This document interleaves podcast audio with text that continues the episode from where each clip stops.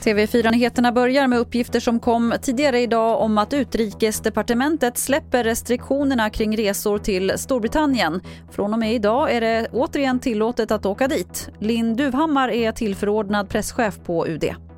Sverige ingår då numera i en grupp av länder eh, för vilka Storbritannien bedömer att riskerna avseende covid-19 är lägre.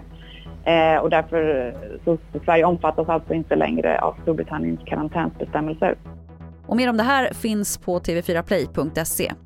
Idag har rättegången dragit igång mot en polisman och hans fru som misstänks ha tjänat miljoner på att driva en bordell i en massagesalong i Stockholm. Den åtalade kvinnan erkänner en del men säger att hennes man, polisen, inte varit inblandad alls. Och till sist kan vi berätta att det inte kommer någon uppdaterad coronastatistik på måndagar längre. Från och med nu redovisar Folkhälsomyndigheten de siffrorna vid fyra tillfällen i veckan och det är klockan 14 på tisdagar, onsdagar, torsdagar och fredagar. Det var det senaste från TV4 Nyheterna. Jag heter Lotta Wall.